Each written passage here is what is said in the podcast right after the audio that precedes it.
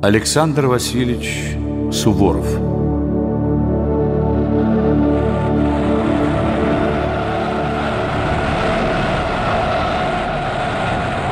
Само имя этого великого полководца затмевает все возможные титулы и награды, которыми он обладал. Суворов – один из самых необыкновенных людей своего века. Писали о нем современники. Его любили и ненавидели. О нем слагали песни и сатирические куплеты. В России его портреты украшали крестьянские избы, а страницы западных газет пестрили карикатурами на него. Но ни в России, ни за ее пределами о нем не говорили равнодушно. Ни один русский полководец не имеет за плечами такого количества блестящих побед. Течение своей многолетней военной службы Суворов ни разу не был побежден. У потомков имя его стало нарицательным.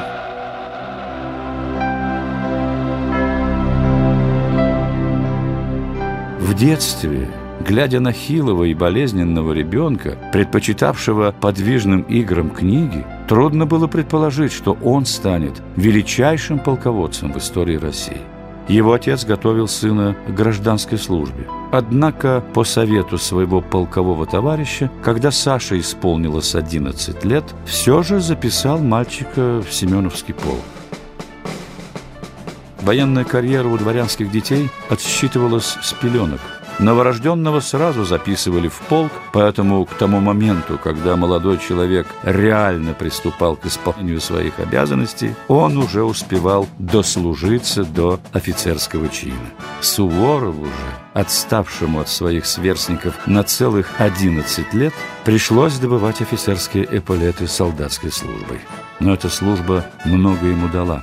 Он сроднился с бытом русского солдата научился говорить на понятном ему языке, осознал, как заставить подчиненного поверить своему командиру и забыть об опасности.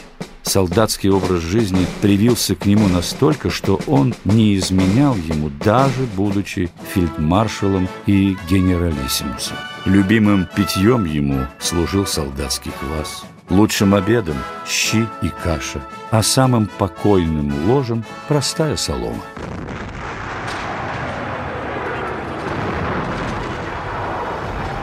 Уже первые суворовские походы принесли ему знаменитость. Когда солдаты делают то, что сделать практически невозможно, то сухие сводки о численности войск и размерах потерь впечатляют больше, чем самые яркие описания битв. В мае 1773 года две тысячи русских солдат под предводительством Суворова взяли крепость, гарнизон которой составлял более четырех тысяч человек. В июле 1779 года Суворов с 20-тысячной армией разгромил 30-тысячную турецкую группировку. В 1789 году 25-тысячная армия Суворова обратила в бегство 80-тысячную армию турков. Причем неприятель потерял 17 тысяч человек, а русские всего 45 убитыми и 133 ранеными. Это Рынниковское сражение – одна из самых впечатляющих суворовских побед. Тоже можно сказать и о переходе Суворовской армии через Альпу, который не имел и не имеет аналогов в военном искусстве. Многие полководцы переходили Альпы, но ни один из них не брался воевать в горах, в то время как русским войскам пришлось штурмовать эту естественную крепость под огнем неприятеля. Только прошедшие Суворовскую школу солдаты могли совершить подобное. Однако современников поражали не только военные победы Суворова, но и многие его странности. Есть сотни свидетельств об экстравагантном поведении великого полководца. Вот что пишет о нем его личный секретарь. Странности или так называемые причуды делали князя загадкою. Всегда поражало меня, как человек – наедине умнейший и серьезнейший лишь только за порог из своего кабинета показывается шутом, проказником или, смею сказать, даже юродивым. Авторы мемуаров о великом полководце любят приводить как пример одного из чудачеств Суворова случай на приеме у императрицы. Тогда, сидя за праздничным столом, полководец демонстративно ни к чему не прикасался. Он отказывался нарушать строгий пост, положенный в крещенский сочельник. Заметив это, императрица спросила. «Почему фельдмаршал не принимает участие в трапезе?» Кто-то из придворных заметил с иронией. «Александр Васильевич не будет есть, пока не взойдет первая звезда. Ведь так положено по церковному уставу».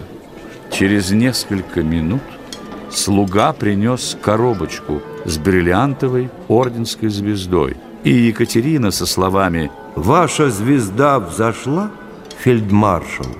пригласила Суворова присоединиться к трапезе. Этот эпизод можно считать простым чудачеством, а можно рассматривать и как пример бытового исповедничества – Известно, что Екатерина II часто ставила себя выше церковных предписаний, лишь формально называясь православной. Суворов же считал не лишним напомнить императрице о нормах церковной жизни.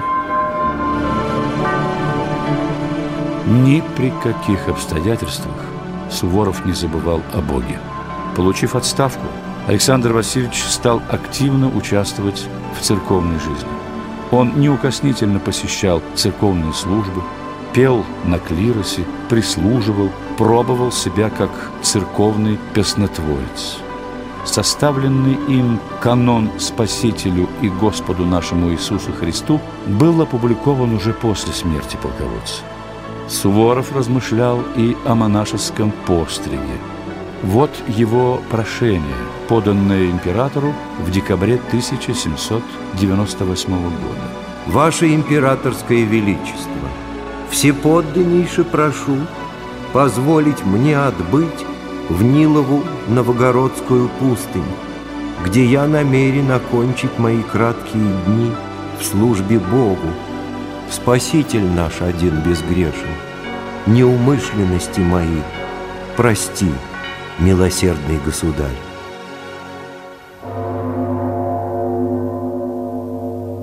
Однако задуманному не суждено было сбыться. 18 мая 1800 года Александр Васильевич Суворов скончался. Для большинства современников эта смерть оказалась неожиданной, ведь со времени последнего военного похода полководца прошло чуть более полугода. Как-то в одном из своих писем он написал «Жизнь столь открытая и известная, какова моя, никогда и никаким биографом искажена быть не может. Всегда найдутся неложные свидетели истины. Сердце мое не затруднялось в добре, и должность никогда не полагала в нем преград. Поступая откровенно, я остерегался одного нравственного зла, а телесное само собой исчезало. Эти слова можно принимать как завещание великого полководца потомкам.